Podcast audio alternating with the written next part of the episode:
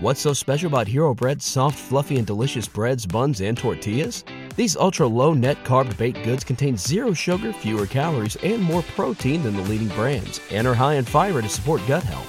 Shop now at Hero.co. The following is brought to you by the Social Suplex Podcast Network.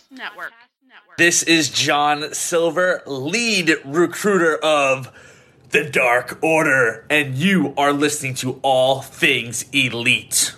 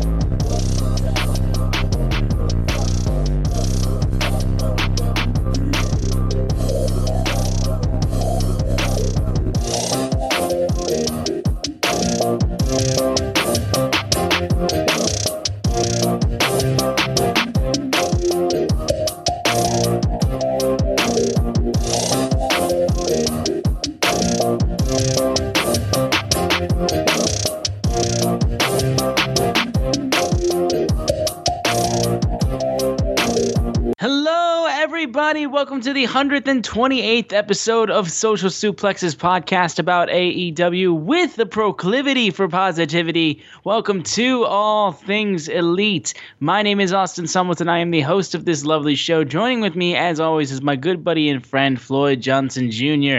My man, how you doing? I am doing well. It is a great week.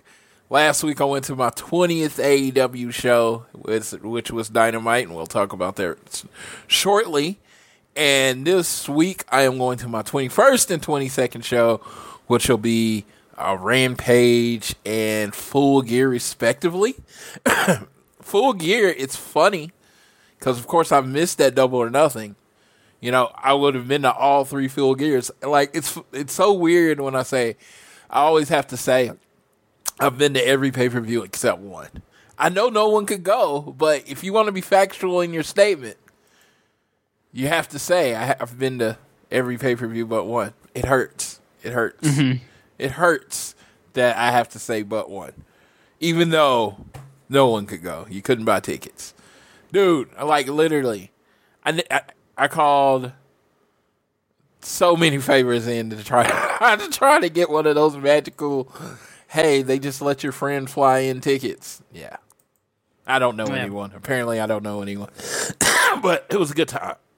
It was well, at least you'll be able to be in there for Minnesota with AEW Full Gear, which we're going to get into everything with. I was a cough. Sorry about that. Oh, you're all good, man. But so we got a lot to talk about on this episode of All Things Elite. Of course, we are getting ever so close to AEW Full Gear. So we got to get into AEW Dynamite and Rampage for this week. Before we get into everything, though, we want to make sure you guys are downloading this fine show on Google or Apple Podcasts. If you listen to us on Spotify or any other podcasting platform, please give us a share with your friends, family, coworkers, whoever you wish. Or you can leave a rating and a review. Let us know how we're doing. If you're so inclined, you can also leave a donation through our podcast provider, Red Circle.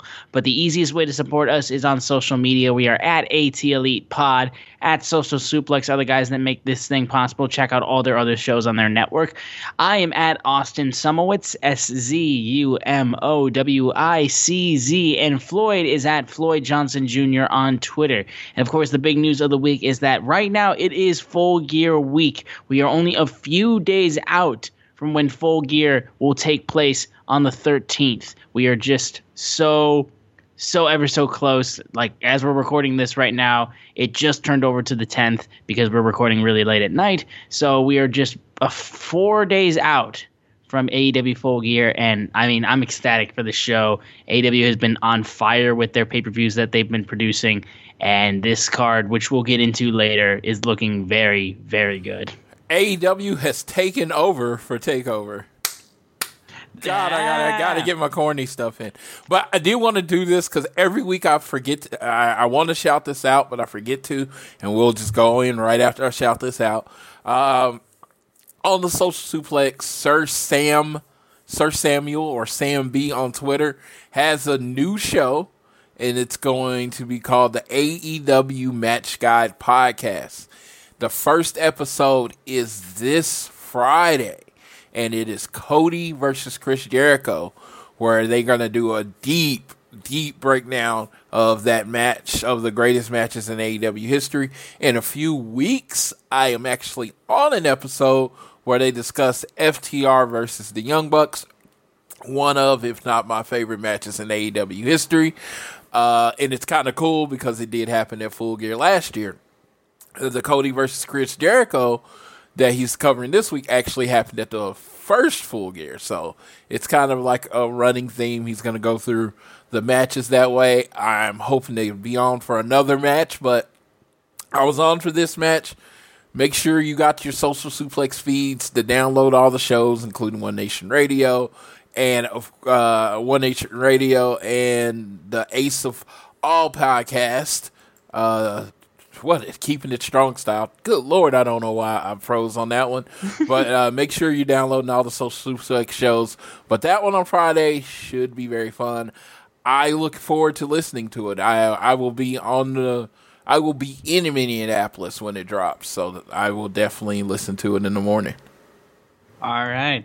Well, now we'll get into the start of this review episode where we talk about AEW Dynamite, which took place at the Cable-Dahmer Arena in Independence, Montana. The show kicked off with the AEW World Champion Kenny Omega facing off against Dark Order's number 5, Alan Angels. And this match was a solid enough match. Alan Angels got a lot more than what people were expecting, I think. Kenny Omega just proceeding to have a really good match and just trying to beat up on the Dark Order members to just try to get to Hangman Adam Page, which will be the match for the AEW World Championship at Full Gear. Omega was able to just completely nail Angels with 2 V-triggers and then proceed to hit the win after that. Afterwards, Nakazawa got Kenny Omega a chair. He was going to drop Alan Angels on the steel chair with the one-winged angel until Hangman Adam Page comes out and the crowd erupts. And then Omega trying to swat away Adam Page, but Alan Angels ends up taking away the chair and saving Hangman Adam Page. And then Page proceeds to go for the buckshot lariat before Omega ducks it and gets out of the ring. And Kenny is told by Hangman, "You've got 10 days," which was, as this came out, it was 10 days until November the 13th. So yeah, this was a great way to open up the show. It was a good match that started things off, but of course it builds up to the thing that I think a lot of people are looking forward to the most with Full Gear, which is Hangman Adam Page finally getting that championship away from Kenny Omega and really coming into his own in AEW. Well, I will ask this, and I will break it down later, but what if he doesn't? I think the crowd will be very upset, honestly, because I think considering how things had to be like paused on with Hangman taking a break away from AEW and being a family man, I think because we already had to wait the one time, I think a second time would be ridiculous because if you do it for a swerve, you're fucking with the fans because like you're just taking away something that would be a huge moment to begin with. So it's just they're not going to do it. Well, of course they're not going to do it because they're unfortunately they're kind of a slave to that giving the fan service that's been their brand. It's just honestly like. The way I see it, as in I broke this down in a thing to kind of test it, it was that if you're looking at Hangman, he is Omega's. Omega is his Okada, and you know how Omega just couldn't beat Okada for a while, right? Mm-hmm. He had the big match. They built up the big match. It was the match that got me into New Japan. That build up to Kenny Omega versus Okada. And it was like, you know who should win this match, right? Everyone knows it should be Kenny Omega. That's why the fans are turning in. It's Kenny Omega. Then he lost, right? And then they built to that big match in June And I remember because it was technically my birthday, June 10th. And my friend Ryan came over in the middle of June. We stayed up all night to watch it because we had been failed that previous time. It was like, you know, you needed it. And it just felt like we would all like Hangman to win, right? I just don't think we're at that fever pitch where we need it yet. And I think, and I understand the brand with AEW, they're gonna give it to us probably. But man, if that match just went an hour and it was a draw, I'd be down. But no, I feel like I would. I mean, like again, like I'm fine if these two continue to feud and stuff like that. But like I think more so just on the, like I said, of the lines of like, because of how long this storyline has been running, not just with Kenny Omega though, but more so just with the entire Elite. Like this story has been like long run this entire time since since Hangman Adam Page lost his chance at the AEW World Title back at All Out 2019.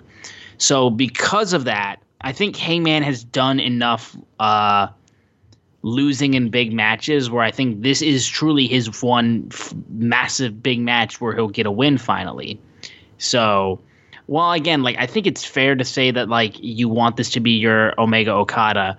I think it's just the difference is that hardcore wrestling fans that are like into Japanese wrestling and Japanese wrestling, how do I say, probably a little bit more patience for something like that, but also too because it's a totally different situation because Okada wasn't a heel in that regard because Okada was still Okada, who's like one of the greatest wrestlers of all time. Kenny Omega is playing a dastardly heel character, so because of that, it's a different situation. As like even though Kenny lost and probably should have won back then, fans were still okay with it because one, it was an insane match, and two, because Okada is Okada.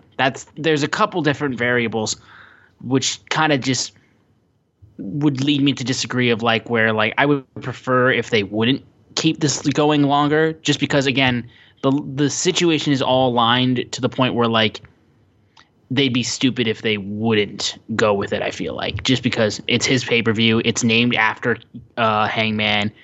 We didn't get it at All Out because of the return, the debut of CM Punk and Bryan Danielson. And then he went away to be a family man, and then we finally get him to come back, and he wins the thing. I don't know. It just feels like it's just I get it, but I just think it's throwing a wrench in something. Like at the end of the day, it's probably just best to be simple with it. I see a clear path with Kenny. I see a clear path for the title with Kenny Omega. I do not see a clear path with Hangman. I don't know what Hangman does, and I don't know what rivalry that Hangman enters that keeps him hot.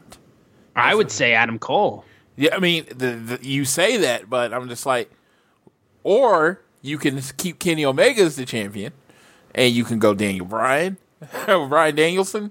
You can go Adam Cole, or you can go a lot of different ways with Kenny Omega. I see a much more rich path going with the title still being in Kenny Omega's hands versus Hangman's.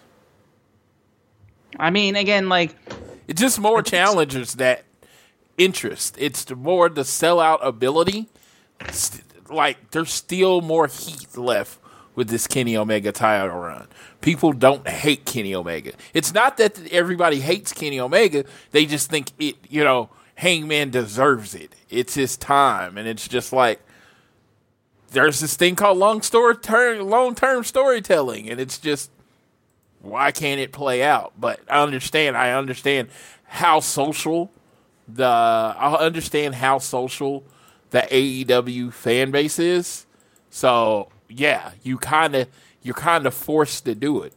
But I'm just saying, as far as logically and what makes sense as far as storytelling and probably selling tickets, if that's the thing people think about anymore, it's probably keeping Kenny Omega as the champion.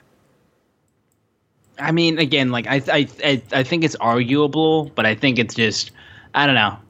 I'll disagree on that regard. Yeah, but yeah, you gotta give the fans what they want. So I know it's coming. I'm gonna be there, and I'm very happy because I will literally have been there for every world title change in AEW history. But still, in my head, up until the week, I wasn't just trying to be a contrarian. I was just like looking at what was coming going forward, and I was like, I think it might be what makes sense to keep a Kenny Omega champion a few more months, especially with Bryan Danielson probably winning. Then, but we can discuss that later. Exactly. So we'll move away from that, though. There was a small vignette with Malachi Black talking about how, despite him being banned from ringside for the Cody match against Andrade, that it would not have the desired effect that he was hoping for. Then we had CM Punk coming out, and he had a little bit of a beef to settle with Eddie Kingston after Eddie interrupted him on AEW Rampage the week prior.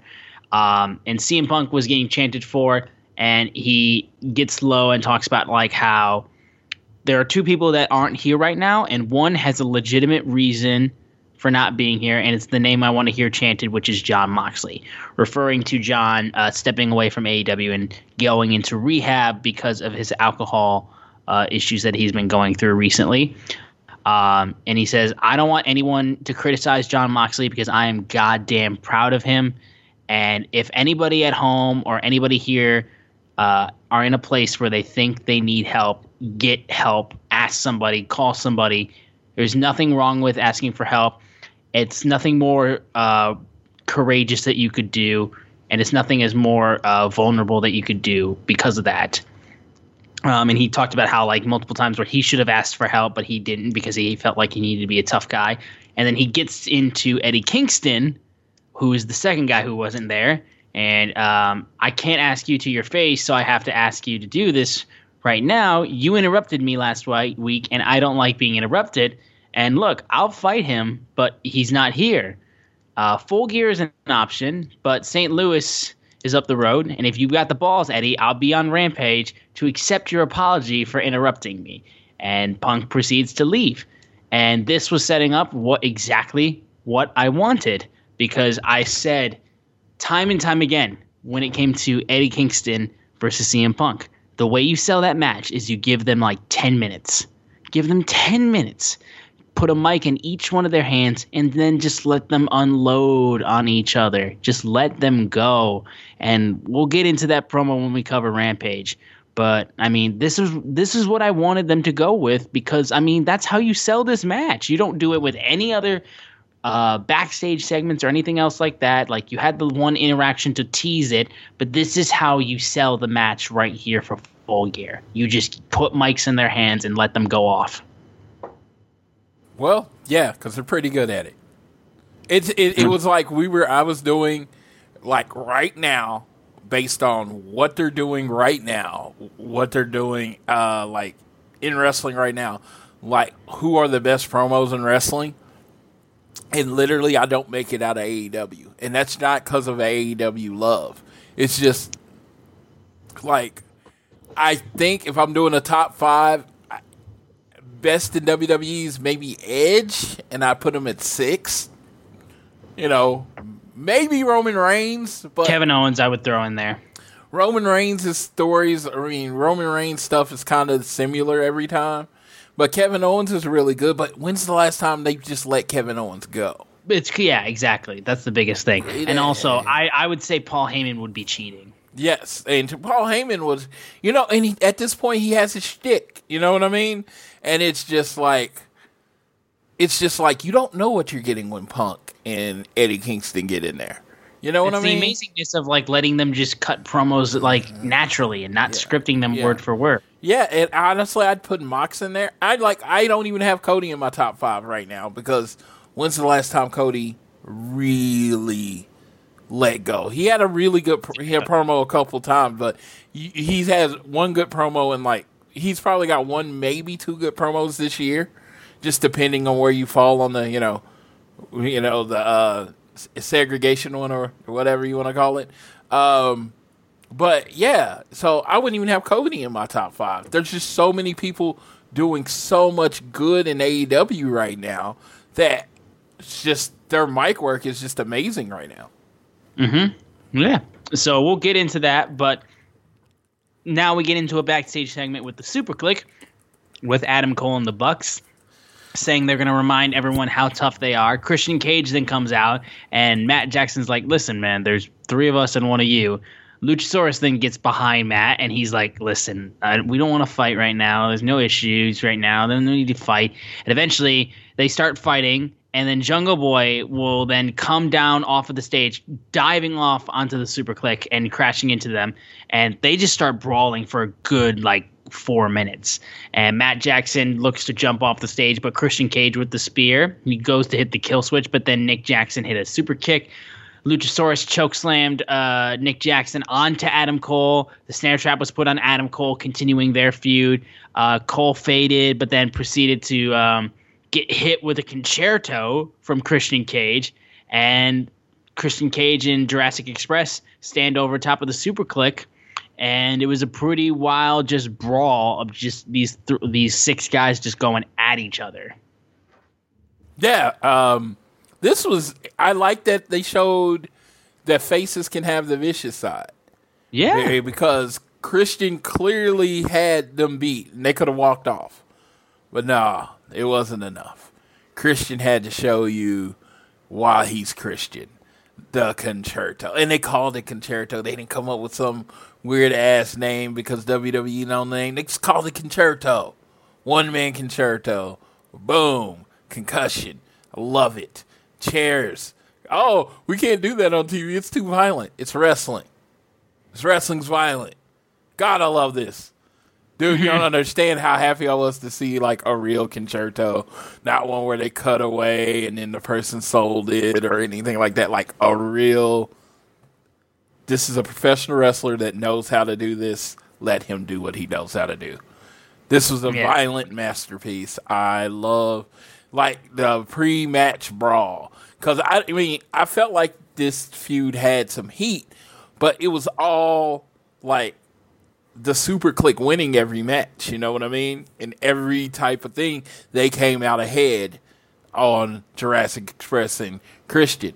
To give the true rivalry heat and the six-man heat, you needed Christian and Jurassic Express to come and get ahead once. All right. And that was that, which was a great segment as it is. All the stuff I talked about, the hardest thing to believe. Paul Rudd, a.k.a. Ant-Man, was just named people's sexiest man alive. Oh,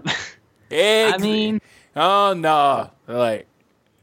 We'll leave that alone. I'm just saying, you walking through the Mall of America and you see Paul Rudd, I think most people walk past because he was the most normal-looking human ever that happens to be famous. He's a good dude. He's a Chiefs fan, so you know I fucking love him. Yes, exactly. Yeah, but I'm just saying, you don't stop and be like, well, damn, Paul Rudd. You know what I mean? You just kind of keep walking because he looks like a regular fucking dude. Yeah. Wow. He can spot America's ass from a mile away, though. Yes, but apparently he is America's ass now because he is the sexiest man alive. That's 2021. That'd be the first thing he tweets about it. Yes, he's going to have to because he is America's ass now. He has taken the role from Mr. Chris Evans. All right. Well, we got to get to your boys, though, FTR, as they held an open challenge. They held an open challenge for the AAA Tag Team Championships, and they faced off against Aerostar and Sammuray Del Sol, also known as freaking Kalisto. Kalisto has arrived in AEW as he teamed with Aerostar, and this was a match of, as Floyd will probably say, the best luchadors in the history of AAA, FTR, facing off against Aerostar and Sammuray Del Sol, and it was a strong match. I think these guys, Aerostar and Sammuray, I think did a pretty dang good job in this match. There was a lot of action, of course, with them working the Lucha Libre style in this. Eventually, though, FTR was still able to get the win as Cash was able to get a roll-up. Darby Allin, I know, was watching the match somewhere in the shadows that they cut to. But eventually, a roll-up by Cash on Aerostar would get the win for FTR. They are still your AAA Tag Team Champions.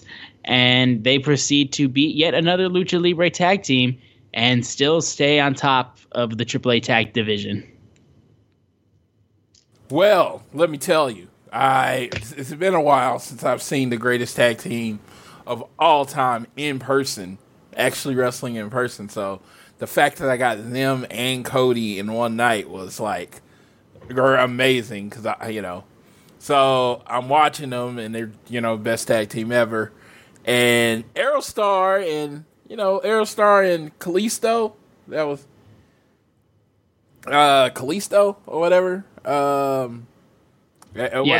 Del Sol. Yeah, there you go. That was his name before.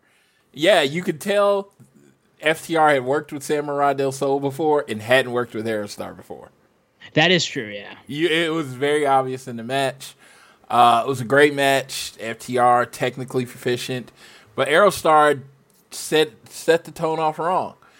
Everyone knows FTR's thing is no flips, just fists. What did he come out and do? First thing he did, he flipped around like 27 times. Of course, he got a middle finger for his trouble. But in this case, that was the beginning of the end. They weren't on the FTR level. They used a wrestling move to get the pin. Great roll up, technical wrestling.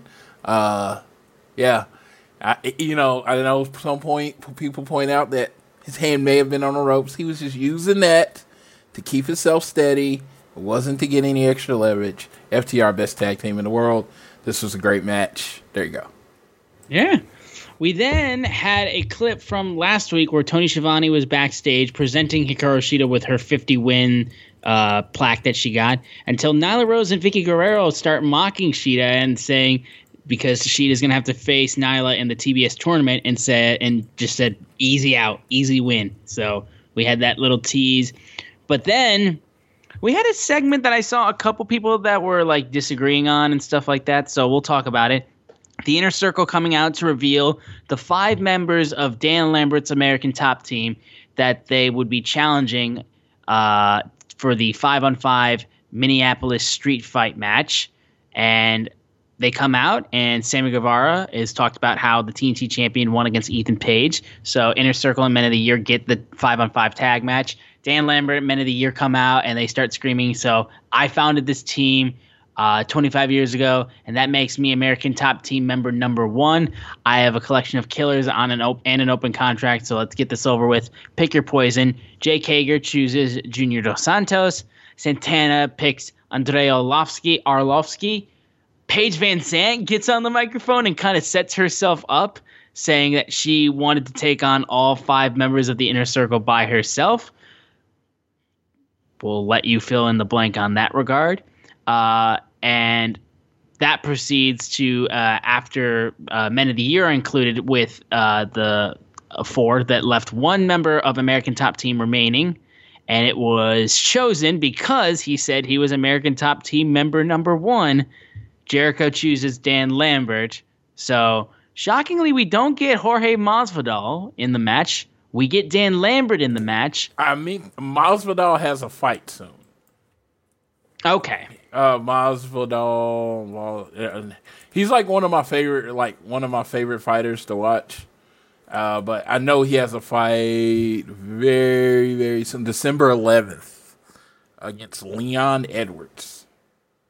All right. So that's probably why they don't want him to get hurt.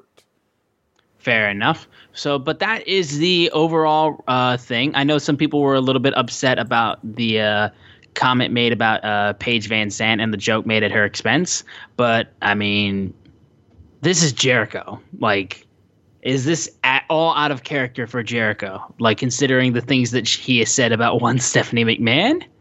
So I don't see the massive issue with it. I thought it was a fair enough joke, and I mean, Paige VanZant is a killer, so like, I mean, I believe that she could destroy every single one of them because she is a good fighter. But that is she? She loses like all the time. I mean, yeah, let's take a look at her record, actually. And they brought her in for the bare knuckle fight, and guess what she does in her first fight? Loses a bit. She's actually my my friend JR, who's on the show, he is our MMA expert. Yeah, he says she's just not really good. She has 8 wins, 2 by knockout, 3 by submission, 3 by decision, 5 losses, 3 by decision, 2 by 3 by submission, 2 by decision. Yeah, and then she's been in 2 bare knuckle fights and has lost both of them. Okay. Well, regardless. Yeah. No, honestly, I would have not been able to tell you that if it wasn't for JR. JR watches like every fight. He's on like Bellator, bare knuckle. He watches all of it, and he's the one that told me she wasn't a very good fighter. Okay, I literally never seen her fight. I mean, been to her Instagram, definitely. That's a place. That's a place. Regardless, that's a place you might want to live for a little bit if you haven't. But yeah, no, I didn't know if she was a good fighter or not. Yeah. Well, regardless, we'll move away from that, though. What I will actually mention, too, is that I don't know if you saw this recently, but after UFC 268, another member of American Top Team was actually in the news regarding AEW because he was asked in a presser after his loss on UFC 268. Colby Covington, member of American Top Team, was asked if he would join the members of American Top Team taking part in AEW. Said if he would join the members, and he proceeded to say, "I don't pay attention to anything those losers do. So, you know, I'm focused on putting on the best and biggest and best fights in the world." And he said, you might see me in WWE one day, but, you know, I don't think you're going to see me in a second-tier promotion." Mind you, this man wrestled and appeared on Impact back in 2017, so the idea of a second-tier promotion apparently is foreign to him, because if that's not a second-tier promotion, I don't know what is. Yes, Colby Covington, after a loss to a guy that he pretty much guaranteed he was going to beat, I know that's the fight game, but another loss to Kamaru Usman, who he can't beat. He's like, "Oh, I'm going to go to wrestling. And then wrestling, I'm going to wrestle." And it's just like, it's cool that you want to wrestle. It's cool that you want to wrestle. But you got to come in with some respect. You know what I mean? You expect that from a guy wearing a MAGA hat, though. Again, you know, I get it. It's like, hey, I am not going to ever be the best fighter because this guy named Kamaru Usman exists. I actually had to go with it because I was a Chael Sonnen fan, and his rivalry against Anderson Silva, I had to realize on the third fight that it was just, this ain't happening. I want it to happen, like, really, really bad. Chael almost had him a couple times, and then he lost, and it's just like, this shit ain't happening. And so he might have guy came to the conclusion quicker than I did with Chael Sonnen. And it's like, okay, maybe I cut a wrestling promo. Maybe they bring you in. But you know what? I'm kind of against it. Like Jorge Masvidal steal the BMF. You know what I mean? Yeah, yes. I want to bring him in, you know. And some people, when they're done fighting, cool. But bringing fighters in off of a loss, I just don't think not really interesting. Yeah, like Ronda. Love Ronda, and if they would have brought Ronda in at WrestleMania 31 when she was undefeated baddest woman on the planet and had that run, it would have been huge. But they got washed up, beat down, broken Ronda, and shocker, she wasn't a draw. shock and awe. that the person that people have seen just literally get embarrassed the last 2 times that she was on TV, like the shit beat out of her. I'm sorry, I don't want to see you wrestle, because this whole baddest woman on the planet thing is a myth, because you got the shit beat out of you by Amanda Nunes, who I don't even think sweat before the end of that fight. And this is coming from someone, I am a big Ronda Rousey fan. But if you look at what it actually did for numbers, didn't really do a lot. So I would say the same thing about Colby Covington, who is not even anywhere near the star that Ronda Rousey was. Even after she lost, Ronda Rousey was still like on that level. She basically made women's MMA what it is today. You look at Colby Covington, he's a red hat. Oh, if he wasn't wearing that red hat, if he hadn't said the stuff about Donald Trump, no one would give a fuck about who Colby Covington was. Exactly. That's what he is. He's a gimmick. And a bad one at that. Yeah, in a world of gimmicks, we can literally... the guy from... I always forget his name, from American Top Team, can cut a better promo saying exactly what you did and be more entertaining. So no one needs Colby Covington. I'm not going to say AEW doesn't need it. No one needs Colby Covington. Boom. So we'll move away from this, and we got Matt Sydal challenging Dante Martin and Lio Rush in a match with Sydal's brand new partner, Lee Moriarty. So that was a match that was announced. We then had another round one matchup in the TBS Championship Tournament. Dark Order's Anna Jay versus Jamie Hayter. And this, I will say, was a bit of a shock because Jamie Hayter ends up getting the win off of the short arm clothesline, pinning Anna Jay. And then, of course, Britt Baker and Hayter and Rebel start triple teaming on Anna Jay, beating her up. Tay Conti then comes out to sprint out and help. And eventually, Thunder Rosa had to come out for the third save as Tay started getting beat up a little bit because of the numbers game. And then they clear out the entire ring. The match itself was fine, I think. It wasn't anything special. There were a couple spots where I thought, like, Jamie had a little bit of... like, she needed a little bit more time to get back into the groove of things. But I was more so just surprised that Anna didn't get the win, because I figured that with how much...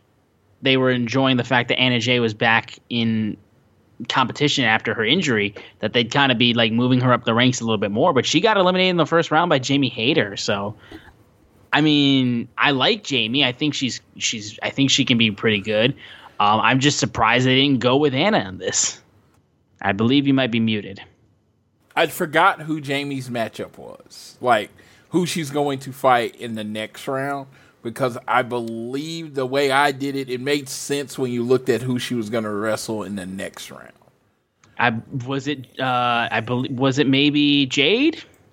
Maybe. I'm trying to get to the bracket really quick, but it's not. Yeah. It's a little further back than I want to admit, but I believe it's like. No, it's Thunder Rosa. So it literally is Thunder. Yeah. So. That's what I'm like.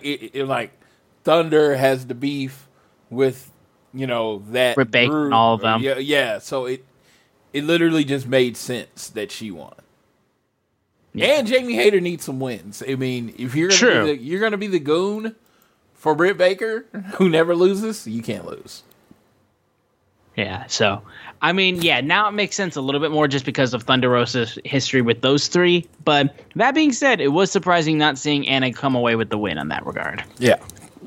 But moving quickly on, though, MJF on the mic, looking right at Darby Allin, who was up in the arena, just going after him. And MJF was like, "Look, out of all of the pillars, we're already pillars, and we have been for a while, so." Why is it that they boo me but cheer you? Like, I got mad, I lost sleep over it, but then you hit me. It hit me. Of course they like you. And of course they hate me because I'm a symbol of everything they'll never be, and you are just like them because you'll never fit in and you'll never win. And you always let your emotions get the better of you. You went from a proficient pro wrestler to a glorified stuntman. You will lose because you'll be too focused on battering me instead of beating me, because I am better than you and you know it. Better than you in the ring, I could beat you with a headlock takeover. He just goes on and on and on until Darby says, "We will have a wrestling match at Full Gear, Max, because I will take all of my anger out on you just right now." MJF tries to retreat back up the ramp, try to get away, but Sting comes out to stop him. A small army of men that were just fouled up by Sting. He had an army of his own comes to flood down the ring. The entire Pinnacle try to come out and stop the whole situation, except for FTR. What the hell? And then MJF turns around and gets right into Darby Allin, who they just start brawling in the fans. And Darby gets this head start as he just like backs up in between the fans, charges at MJF, nails him right over the barricade, which was a massive bump. And then MJF proceeds to run away yet again into the fans. And yeah, that worked really freaking well. I thought it was crazy just the amount of people that that Sting had just this ridiculous army with him, which I thought was funny, which took care of Wardlow. I think and one Sean was a Spears. Child, right? It looked like it. It looked like it was just negative one for some reason. Oh wow! So yeah, that's crazy. I'm sitting in my chair, which is directly straight from the. We're straight to the back, so we're straight from the ramp. So MJF is talking, and he's kind of looking our way. And Tiffany taps me, and she's like, Darby's right there. And he's literally top corner of our section. And she's like, y'all, Charlie's right in front of him, the guy that's on the vlog and everything. And I was like, oh. And then they started fighting, and they were pretty much fighting right in front of me. I thought that was pretty cool. That's a pretty dang cool experience. Yeah, because I bought further away seats because I needed to buy more seats. So I was like, oh, we're not going to be in any of the action. Right in front of us, right in our section. AEW, man. I tell anyone, if you got a chance, and I know you might not listen to old Floyd here, but go to the shows live. It's just always such an amazing experience. The shows are great on TV. Don't get me wrong. But it's just a live experience. You don't get commercials. You see the match in its entirety. I always tell people, Kenny Omega versus Moxley for the title, I had a different experience than the people watching that at home because it was just one long continuous match. I didn't even know they went to commercial as opposed to so always go live if you can. But this was great. I think it gave a little more heat to the Darby MJF match.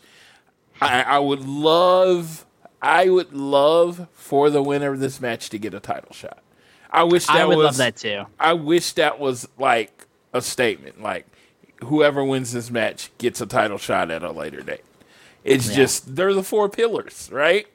You got Sammy, the TNT title's not being defended this year. You got Jungle Boys in the big time 6-man match, and all the pillars are on the screen. So it's just dude, if you're you might get Darby versus Sammy because Darby was a former TNT champion, you set that up right now. Or you give, you might get MJF versus Sammy, which set up another big four pillars match if you want to do that. Both of those matches are main events on a Dynamite. Yeah, honestly. And so I have a feeling whoever wins this match will get a good push, though. So I think we'll have to see what comes out of that, but I want to move into the next thing real quickly because it's Floyd's boy, it's Cody Rhodes. So the American Nightmare was 1-on-1 against Andrade El Idolo, as it seems as though this feud between Cody Rhodes and Malachi Black will continue, despite what people have been saying and despite what Cody has said and despite what we were kind of expecting. So Cody was in the match with Andrade. This match was a very strong match because these guys just work really well together.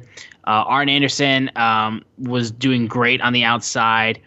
FTR then tried to come out and try to screw out Cody because they were hiding underneath the ring despite the call for nobody to be at ringside. They were hiding under the ring with the AAA titles. And then proceed to hit Cody in the head with them.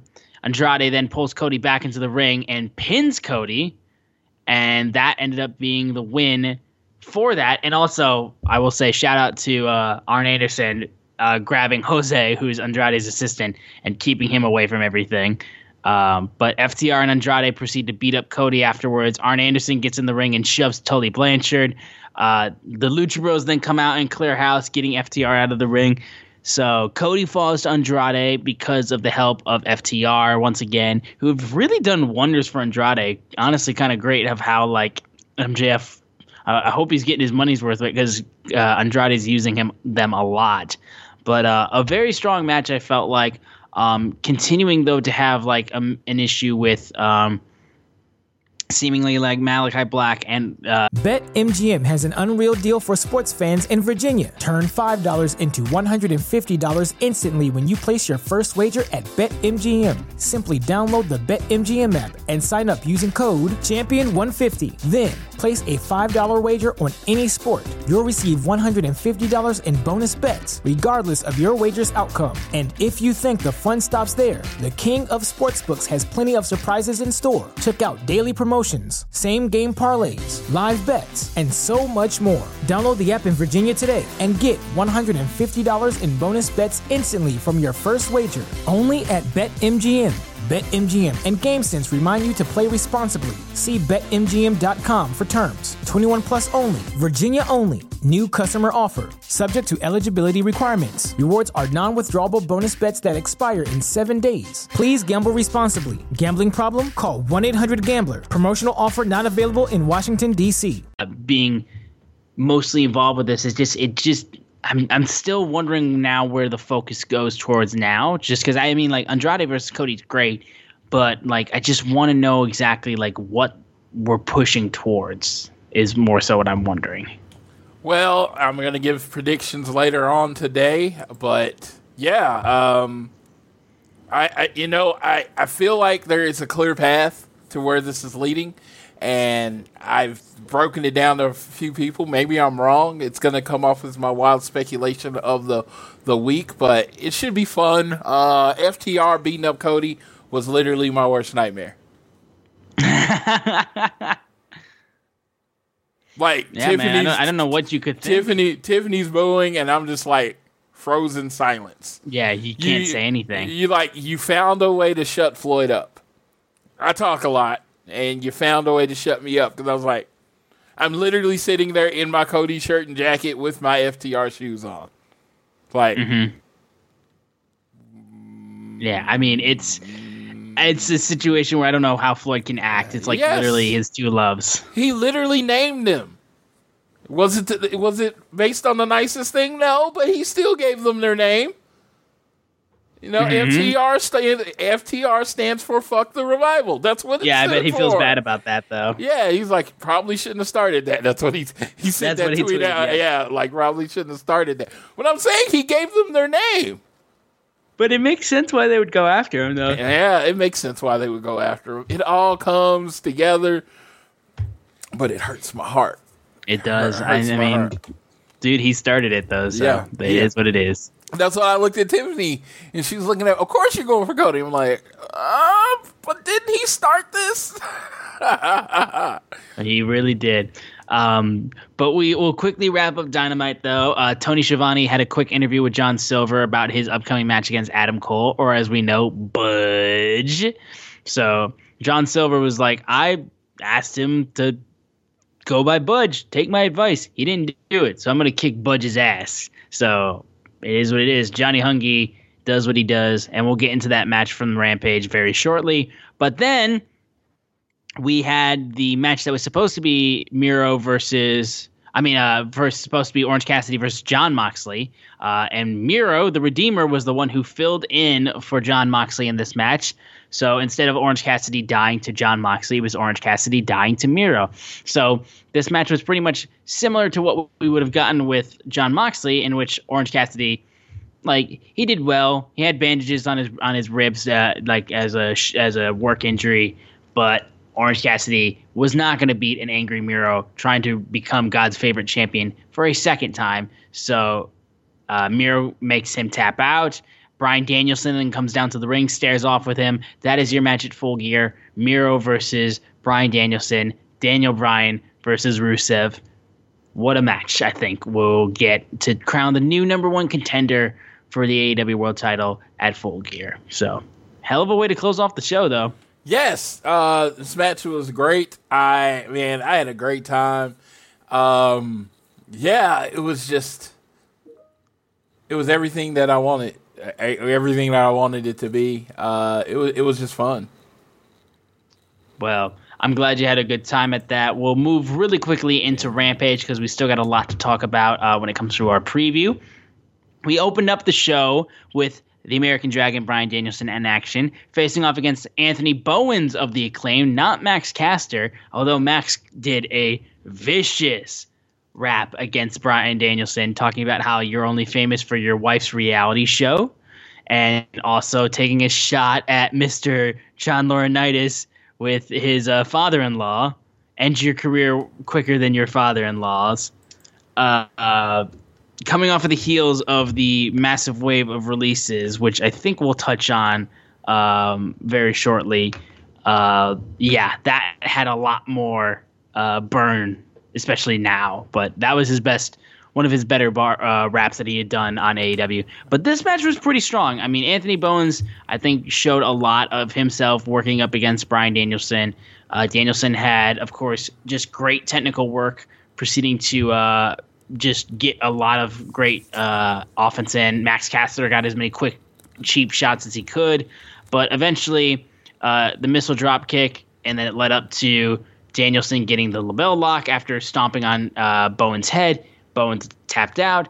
Nice win from Bryan Danielson. I'm just itching to talk about what's next. But this was a cool opening, though, I think. Yeah, the Acclaimed as an act, you know, Max Caster gets to shine because of how, you know, good on the mic he is. He is, a good wrestler, but Anthony Bowens is the worker of this team, you know. Yes. And this match showed you how good of a professional wrestler was there. He was step for step, never was out of his depth with Bryan Danielson. And when you can say that, that's like one of the bigger compliments you can give, because Bryan Danielson might be the greatest American wrestler ever. I mean, I've heard that said before by some people, and, you know, he doesn't put on boring matches, and this was not a boring match. So shout out to, I really want to commend Anthony Bowens and his work in this match. Yeah, shout out. But now we got to get into this. The face-off between CM Punk and Eddie Kingston. He invites out Eddie Kingston. His music plays, which Eddie doesn't come out until a few moments later, where he does come out. And he starts screaming about how you want an apology. And Eddie is just getting to the grill of Punk. It's like, look, Punk's like, I know it's a little bit condescending maybe for another man to ask another man for an apology, but you interrupted me. Don't paint me like the bad guy. And Kingston's just like, yes, I interrupted the great CM Punk. Oh, no, oh, God. And it's just Punk. He goes through this whole spiel talking about how, like, he had to get tested for COVID twice and had to make sure that he didn't get his friend sick, and was just dealing with this whole situation with John as well. And he's like, I'm sorry, you didn't get the great CM Punk versus Orange Cassidy. And he's just like, I apologize, blah, and starts screaming, who are you? And Punk's like, not much of an apology. You know damn well who I am. The crowd starts chanting for CM Punk, and Punk's just like, let him go, like, because Eddie's still trying to talk. This period right here, there's no script. These guys are just going after each other. This, you know for a fact that there's no script behind this, because these two are just going off the cuff, just saying – just talking these people into the building. And then Eddie gets into the whole thing, saying, I'm telling everybody the truth of who you are. You were once a hero of mine. Guys like him, Samoa Joe, Homicide, The Amazing Red, on the independents, these guys inspired me. But he calls them a lowlife, scumbag, two-faced, piece, narcissistic bitch. He said, you judged me. I came to that locker room to get free from my mental crap, free from the streets, and all you did was judge me. It was like, why? Because I was fat. I liked to eat a little bit. I wasn't friends with the booker. I didn't bury people to get my own stuff in. I didn't do all these things. He said, no, I wasn't wrong for that. You were wrong for that. That's the Punk I know. Punk's response was, I'm hearing a lot of baggage, but you named a couple other people there, and the truth is, it wasn't just me who judged you. It was me, it was Homicide, it was Joe, it was Danielson, but we judged you because we held you to the potential of what we saw in you. You were the one that fell short of that mark. You can blame me, you can blame a guy like Bryan Danielson who beat you in the ring, and you can walk to the back afterwards and blame me. I'm not the one I'm not the bad guy for seeing greatness in you 15 years ago, but I damn sure am a fool for trying to hold you to that standard because you're a bum. And Kingston is just like smirking, trying to like hold himself down, is like, would a bum main event Full Gear? Would a bum try to have to almost sell his house in order to keep fighting to be in, which he made a shot, the only professional wrestling company today? And he's like, is that a bum? He's like, he says the line, though, that he says, like, I need everyone to hear this and I need you to open your ears. Nobody wants you here. They never wanted you here. That whole locker room's afraid to say it, but not me. And then he proceeds to try to say he'll smack the smirk off of CM Punk's face, asks him to fight him on the 13th. And Eddie's like, Punk's like, I mean, I was thinking maybe Elevation or Dark, something more your speed, because that's a bit of a high bar. Kingston starts laughing super loudly, calls him a coward, starts screaming, fight me, multiple times. And then he's like, all right, fine. I'll see you on the 13th. And he says, look, I just want to beat you up. And after I finish beating you up, quit again and leave for 7 years and don't come back. And that's when the headbutt comes in. They start brawling. This is everything I ever wanted with these two. You gave me everything I wanted. And I spent a lot of time going through every single thing because I've watched that segment at least 7 times, like, in the last few days. It's everything I ever wanted. I'm so fucking hyped for this match. They sold you that match in less than 10 minutes. It's literally what they did. They didn't have to do anything else except go at each other on the mic, brawl. You sold the match. I want to see that match. That's it. This is the best part of the show. That's it. Yeah, I'm just going to start naming this the Austin Summerwood section because you generally cover CM Punk so well that there's literally nothing for me to add. So I'm just going to say I agree, and there you go. I'm excited to watch them. I'm excited to watch them fight. I don't want this to be a wrestling match. If they call an arrow lockup, I'll be pissed. No, these two just literally need to start slapping the shit out of each other because that's the type of fight that I expect from Eddie Kingston. And it's the type of fight that I want Punk to be brought into, because if they just have a normal wrestling match, then it's like taking the story and kind of like just not really doing too much with it. Let these guys like just beat each other up. Like, of course, you're going to have a street fight in the show already, but just let them smack each other. Like, let it not be clean and like crisp and stuff like that. Let it be like a little bit more gritty in the way that they fight each other. So that's all I really need. We then get an announcement of a match for Full Gear because backstage Christian Cage and Jurassic Express challenged the Superkliq to a Falls Count Anywhere 6-man match, and my God, the spots! I can already just see them in my head right now. The spots that we're gonna get from that match, holy shit! Yeah, well, I mean, it's gonna be a freaking amazing match. I mean, amazing. It might steal the show. I mean, except, you know, FTR is on the show, so it's really hard to steal the show when they're on it. But other than that, it might steal the show. It's a lot to hold up to, but, I mean, my God, it's going to be crazy. But we'll move quickly into another first-round TBS Women's Championship tournament match. The Bunny going up against Red Velvet, and ringside was Jade Cargill, who would face the winner of this match. And, honestly, kind of made sense that Red Velvet got the win because now she will be getting a rematch against Jade Cargill, and she got a good spike with the final slice to get the win. She stood up. Mark Sterling ended up trying to hold her back, saying to wait for the second round, wait for your match.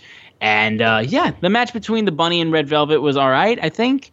And I think seeing Jade get the win against Red Velvet again will be huge, is at least my prediction in this regard.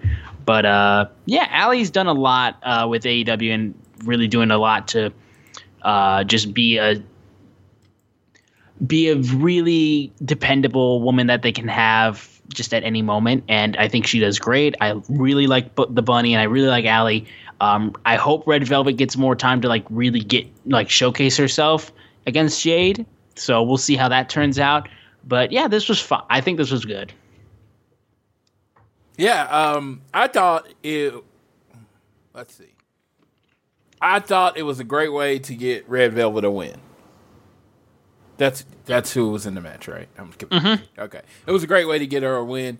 I honestly kind of zoned out during this match. I saw the end, and I was like, oh, okay. And then I was like, should I go back and watch it? And I was like, never mind. Yeah, I got what I needed out of it. Red Velvet won. So, there you go. All right. Well, then in that case, we'll move to the main event, which is John Silver, Johnny Hungy, against Adam Cole, Bebe, or as more likely known, Budge. And this was a match, I think, which really showcased just how good John Silver is, just as by himself. Because I mean, he's in there with fucking Adam Cole, and they're doing so well against each other, and honestly, it's like it's a shame that Matt Jackson and the Bucks were trying to get involved with everything. It eventually still it didn't lead to it. Thankfully, it didn't lead to a disqualification, which was what I was worried about at one point. But no, these guys really let it out and gave everything they had. John Silver, every single time he's in the ring, no matter who you put him in the ring against, he shows that he belongs in AEW. Despite the fact after the Dark Order comes out and brawls with the Bucks on the outside, John Silver hits the Liger Bomb, which then Adam Cole kicks out of. Adam Cole tries for the Panama Sunrise, but it's countered. But then two back-to-back super kicks and the running knee, and John Silver's done. It was a really good effort. Or the boom knee. Or actually, the budge knee. The budge knee, yes. It was John Silver. He is the definition of the term, the one thing you can't coach is effort. Because, honestly, if he was 6'2", with the same energy and everything that he had, he'd probably be the best wrestler in the world. But yeah, but even still, it's like the fact that he is that size and he's still that good. Yes, is so apparent. Yes, it's one of those people that you literally clear. The only thing he's missing is size, and it's the one thing he can't do anything about because he's packed as much muscle onto that 5'6", 5'7" frame as you possibly can. He has energy. He can cut a promo. He doesn't mind the humor part of it. He's pretty much everything you want in a wrestler, but he's 5'7". Yeah. But again, he's still so incredible, and he's in there with Adam Cole holding his own, and he's killing it. So it's truly awesome, man. I every time he's there on TV, he kills it every single time. But that was AEW Rampage for this week. A very great show. I mean, it gave me everything I wanted with Punk and Kingston, so I can't even say it wasn't a great show. We're going to get into our previews for AEW Dynamite coming up this week, but then we got to talk about Full Gear. We're going to do our entire Full Gear predictions, so as you guys are hearing this will be the AEW Dynamite for tonight. So we're going to get Pac going one-on-one with Dax Harwood. We're going to get Team Britt, which consists of Britt Baker, DMD, Dr. Britt Baker, DMD, Jamie Hayter, and Rebel. And they're going to go against Tay Conti, Anna Jay, and Thunder Rosa in a 6-women match. Bryan Danielson is going to be facing a new entrant from the Forbidden Door, Rocky Romero. And that is a huge match announcement. And then, of course, we get the match between Matt Sydal and Lee Moriarty versus Lio Rush and Dante Martin. Yeah, that's going to be killer. Your boy will be in the building for this match. Dax Harwood and Hack, shockingly, is probably going to be the match I'm looking forward to most. Because Dax is just so good. But that Bryan Danielson versus Rocky Romero, that'll probably open the show. Just in my brain, that's how I see it. I'm thinking the Team Britt versus the 6-woman match will probably main event the show. But if I'm looking at the show, I'm putting that on first just because they're very familiar with each other. There was some old pictures of them where they were on the same tag team and wrestling against each other. So I'm really looking forward to Rocky Romero versus Danielson and Lee Moriarty. I love, that he's getting on TV more, and I want to see where he's going forward. Because in my brain, I can see him turning on Matt Sydal here. Yeah, in mine I could see that too. And of course, you're also going to get the contract signing between Kenny Omega and Hangman Adam Page as well. So you got that going for you too as well. So that the contract signing is probably not going to end well. But now we'll get into our preview for AEW Full Gear. We have Britt Baker versus Ty Conti for the AEW Women's World Championship. I love Ty. I think she's great, but Britt's championship reign is not ending anytime soon. So Tay will unfortunately fall to Britt Baker in this match. That is absolutely 100% the truth. If you had those confidence picks and you got 100 confidence points, all my points are going into Britt Baker keeping her title. Yes. I mean, they would have to do something pretty remarkable to make me think Ty Conti actually has a chance of winning this match. Yeah, and I think Ty is really great too, and I think she can work herself to being AEW Women's Champion or TBS Women's Champion at some point. But against Britt Baker, it won't be that person. No, it won't. And I love Ty. I love Ty, and I think she'll be a great Women's Champion for them one day because she has the great story to tell. How she was fired from developmental from another company. Coming to this company, lost all her confidence, got friends, got confidence, killer part of the company. Like, she's one of those people, if she never became champion, I wouldn't be like, oh, that's heartbreaking. But I do think she at least deserves a short run just because I think the crowd would really get behind her finally doing it. I don't think they've built this in a way where she can win. I think Ty needs to go on a long, 6-month winning streak to build to beating Britt. Yeah, just because it's Britt, yeah. Yeah, because it's Britt. It's like Britt's been unbeatable. So the person that you're building to beat her has to be, at least for that period of time, equally unbeatable. Exactly. We then have the AEW World Tag Team Titles match between the champions, the Lucha Bros, and the challengers, the current AAA Tag Team Champions, FTR. And with this match, I stick by the Lucha Bros because they are doing great stuff as the champions. I think they still are incredible Tag Team Champions. FTR already have belts. They can be champions of AAA. I don't see FTR taking the titles off of Lucha Bros. Not tonight.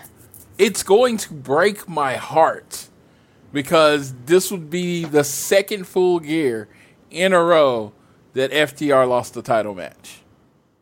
Yeah. So, but at least they have two titles. They have championships that they can use to wipe their tears. No. So FTR's winning this match. They're going to break the Lucha Bros. I smell. I got a whiff, strong whiff of interference from Andrade on FTR's part. I will stick with Lucha Bros in that regard. I got just strong, wavering, wafting smell of interference in this match. Well, all right. We then have Bryan Danielson versus Miro to determine the number one contender for the AEW World title. Bryan Danielson's on a tear. He will not lose. Miro is great, but he would have been replaced with Jon Moxley if things were to go as scheduled. But no, it's going to be Bryan Danielson because Bryan Danielson is on a tear, and he is just working his way up the ranks. So, sorry, Miro. It's Bryan Danielson, though. I really wanted to be Miro, though, just because this whole, you always have that thing where if you build somebody up too long without a loss, no matter how they lose that first time, it's not going to be satisfying. If Bryan Danielson just loses, you know what I mean? Just get it out of the way. You get to get out the way. It'd be great. Miro, let's just say how the end of the show ends like we're going to think it's going to end. Miro versus Hangman. That's a very good first opponent. It is. That is a very good first opponent to establish Hangman's title reign. So I could see it going that way. I could see Kenny Omega maybe having something to do with it. They don't do a lot of interference in AEW, so I doubt it. I doubt it's going to happen in that many matches, but, Kenny Omega trying to protect his belt. Make sure Miro wins. Yeah, but I will stick with Bryan Danielson. We'll move to the Minneapolis street fight between the Superkliq and Jurassic Express and Christian. I see the Superkliq coming out on top on this because I love Jurassic Express. I love Christian, but I see the Superkliq being the team to shut down Christian and Jurassic Express just because the Superkliq are dastardly. And in a street fight where it is a false count anywhere, you are not going to beat these people. You are just not going to beat these people. We've been hearing rumors of a six-man tag belt forever. If it's a trios title, if it's something that they plan to do, the Superkliq can't lose here. Yes. Because I think they should be very undefeated for a long time. Because what you want to do with the trios title... You don't want it to become like titles everywhere else where the trios title just gets passed around. It's just a throwaway belt. You want it to mean something. You want it to be a belt you can main event with. The Superkliq being the first trios champion makes it a belt you can main event with. 100%. Eddie Kingston versus CM Punk. I had seen Kingston versus Punk, and I was like, why did I put Kofi Kingston on here? Literally, that was the Jesus thought that Christ through my head. I don't know why. It's just because it just said Kingston, and instead of putting the Eddie in front of there, I was like, oh, Eddie, oh, there's another one. Okay, cool. Let's go. All right. Mm-hmm. Well, I love Eddie Kingston so much. He's been such a great piece in AEW, and if you haven't read his little interview story that he's done that he's been posting on his Twitter, read that, see exactly how much this man has gone through to get to this point, see how much he gives a shit about this. You will not be disappointed with him. Moxley, of course, has already come out with a book. I need an Eddie Kingston book. As time goes on, Eddie needs to make his own book, because having a book written by that man would just be a glorious read. Fuck would be in that book a lot. And partner. But I say all of that to say I love Eddie, but Punk is not losing yet. Punk needs a legitimate feud to take that first loss. And while I would love a legitimate feud between Eddie Kingston and Punk, I don't think they're going to go with that. All right. So I completely agree with you, but I'm going to have to go a different way just because I want to have something to say here. I saw something in that ring Friday that made me think this should be more than one match. 100%. So that being said, I go to, and this is, again, understand what I've watched most of my life. But I think they should fight, they should get out of control, and the ref should throw the match out. So either that or just go to a time limit draw. And then you build. I think you build to Punk versus Kingston the night before Thanksgiving in fucking Chicago. Street fight. Boom. I think that's fair. And honestly, I would not be mad at it because, again, I said, like, this could be a feud that you continue on. This could be a feud that you keep going on because these two guys are so good at going at each other and just like spewing words at each other. And like I said, I could have enjoyed them just yelling at each other on the mic for another 20 minutes because they did such a good job. Eddie I will say Punk's... Eddie yelling, you didn't beat me, and Punk yelling, you didn't beat me either back. I just think that would be so great. Yeah, and you just let them go. And yes. Again, I will stick with the fact that I think that they'll just go with the simple Punk getting the win. I mean, but if they continue on with this feud, I will not even be mad because this would be awesome. Yours is 100%. As I stated, I agree with yours 100%. I was just adding how they could make it a little bit more interesting, but I truly think he's taken to go to sleep and the match is over. But yeah. Just wanted to throw a different line of thinking in there. All right. We then get the 5-on-5 match between the Inner Circle and American Top Team. I am saying this with 100% just heat in mind. I want Dan Lambert to get the pin victory. Yep, Dan Lambert's going to pin Chris Jericho. I want Dan Lambert to pin Chris Jericho and get the win. Yeah. That's all I want. And, you know, it's if you look at Fozzie's tour dates, if you go to FozzyRock.com and you look at their tour dates, Jericho's going to be gone for a while of coming up soon. Just like gone. And that's a great way to write him off. November 29th, Liverpool. November 30th, Manchester. Basically, he is in the UK from November 29th to December 12th. Yeah. So what I'm saying is, let Dan Lambert get the win. Let the crowd explode in heat. Yes. Now, and I think Paige Vincent should be the one that throws the knockout blow. You know what? Go for it. Yeah. You know, you got to give, to me, it gives her comeuppance in the, you know, being called a whore thing by Jericho. Yes. So it would give her her cup up. It she gets knockout punch on Chris Jericho, but more than likely it will be Jorge Masvidal comes in and needs Jericho again, because I truly think they're building to a Jorge Masvidal versus Chris Jericho. They have to go after the December show, you know. Yeah. After, so I think that's the ultimate goal, is to get to Chris Jericho versus Jorge Masvidal. Yes. And then we finish things off with Hangman Adam Page versus Kenny Omega for the AEW World Championship. This is Hangman's moment. And I know the idea of keeping this going on is tantalizing, just because they wanted to make it feel like unbelievably, like, oh my God, it finally happened. But I think just considering how long it's been since Hangman got that first shot at the AEW World title back in 2019, I think it just makes sense. So Hangman will get the win, because I think if he doesn't get the win, I think the crowd will be legitimately fucking pissed. Oh, absolutely. And that's what I'm saying. At this point in time, you kind of got to give the people what they want, but it's just, I don't know. It's like Kenny Omega, to me, has just, his championship reign has been the best so far to me. And I think he's been great. And I just think, but I thought it with Jericho. When they gave the belt to Moxley, I literally thought Jericho had a good 6 more months left on his title reign. And it's probably better to get out before people are like, I'm tired of this guy being champion. Even though the favorite thing, as soon as the title changed hands, they were like, well, who's going to beat Hangman? Everybody jumps on to that thing as soon as the match is over. They don't even enjoy Hangman being the champion. They move on to who they think is going to. I mean, come on, Twitter. That's where it happens. It is Twitter, yeah. That's where it happens.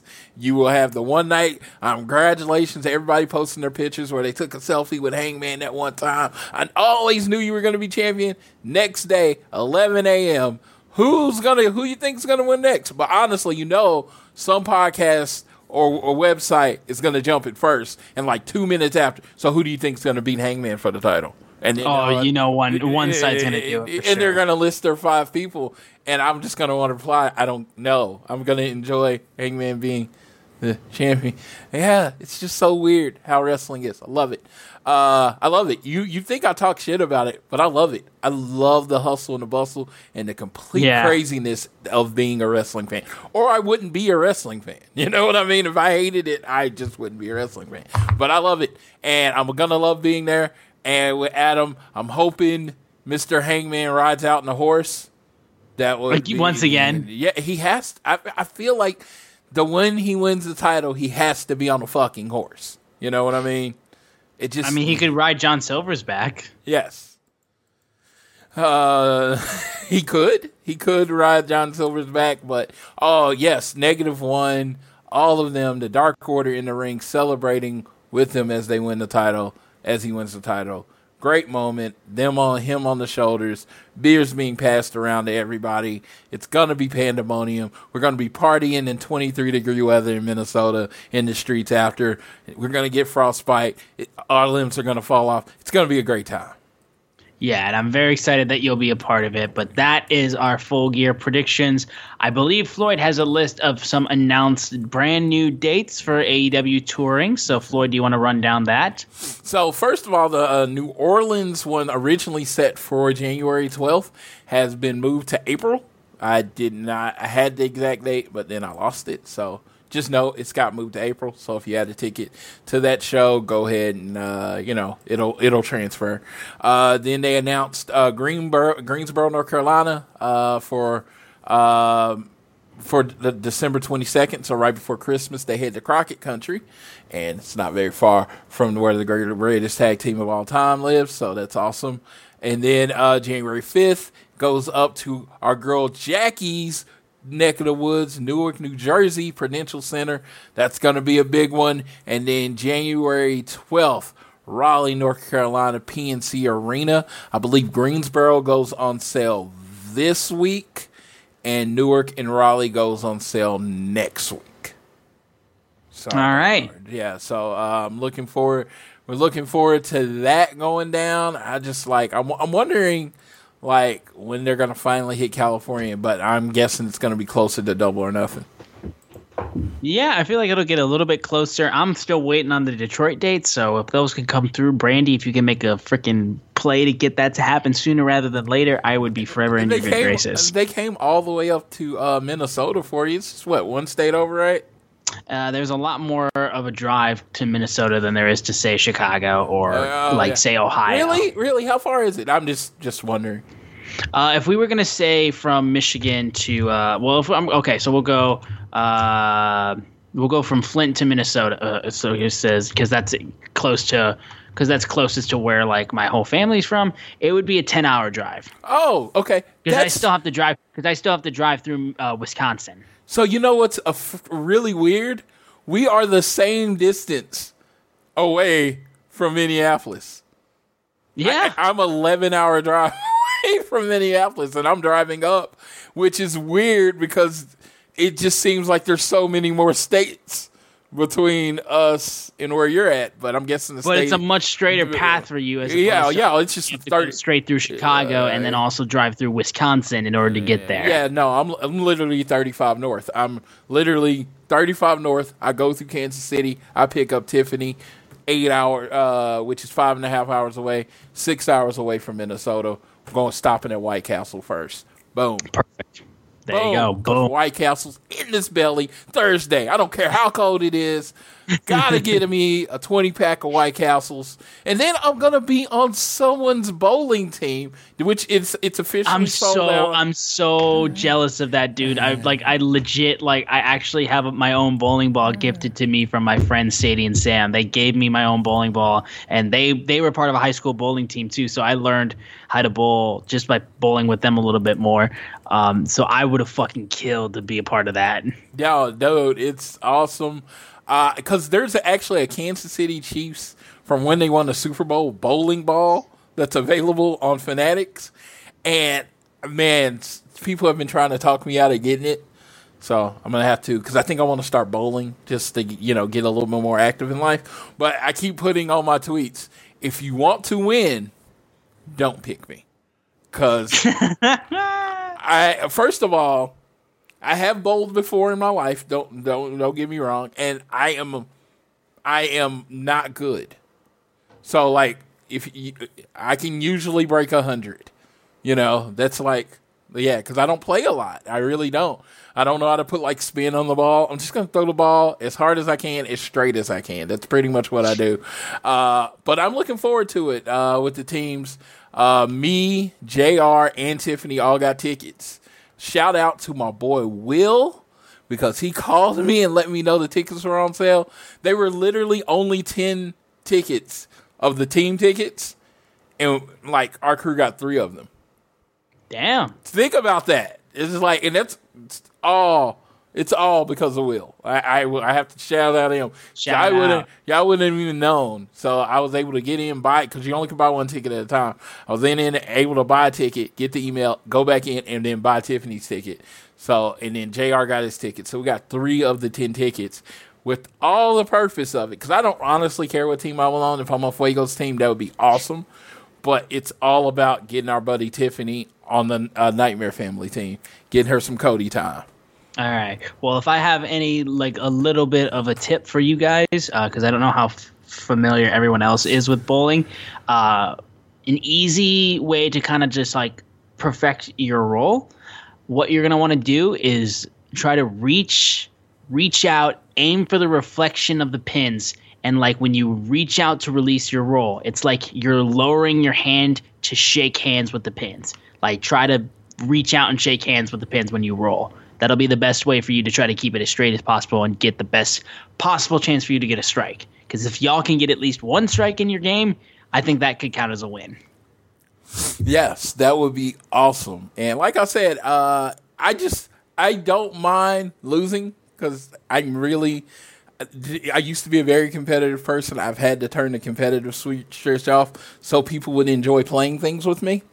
I think I'll turn it back on. So at the bowling, I'm just looking forward to having fun and knocking off the thing off my bucket list. Because I had a short conversation with Shug D, but I get 10 frames with wrestlers.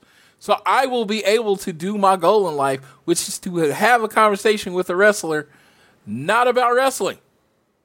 There you go. Like, what's your favorite TV show? What snack do you eat when you wake up in the middle of the night? That's the kind of shit I want to know.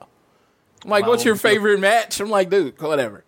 I will be interested to see how the entire thing goes, so I will be questioning you a lot when you come back. Because me and Tiffany are actually going to kind of be doing a dual blog. We're going to be taking videos, and we're going to put the videos together, try to make a YouTube video out of it. It's going to be on Heart of the Elite, with, kind of a joint thing between Heart of the Elite and All Things Elite. So that's going to be great.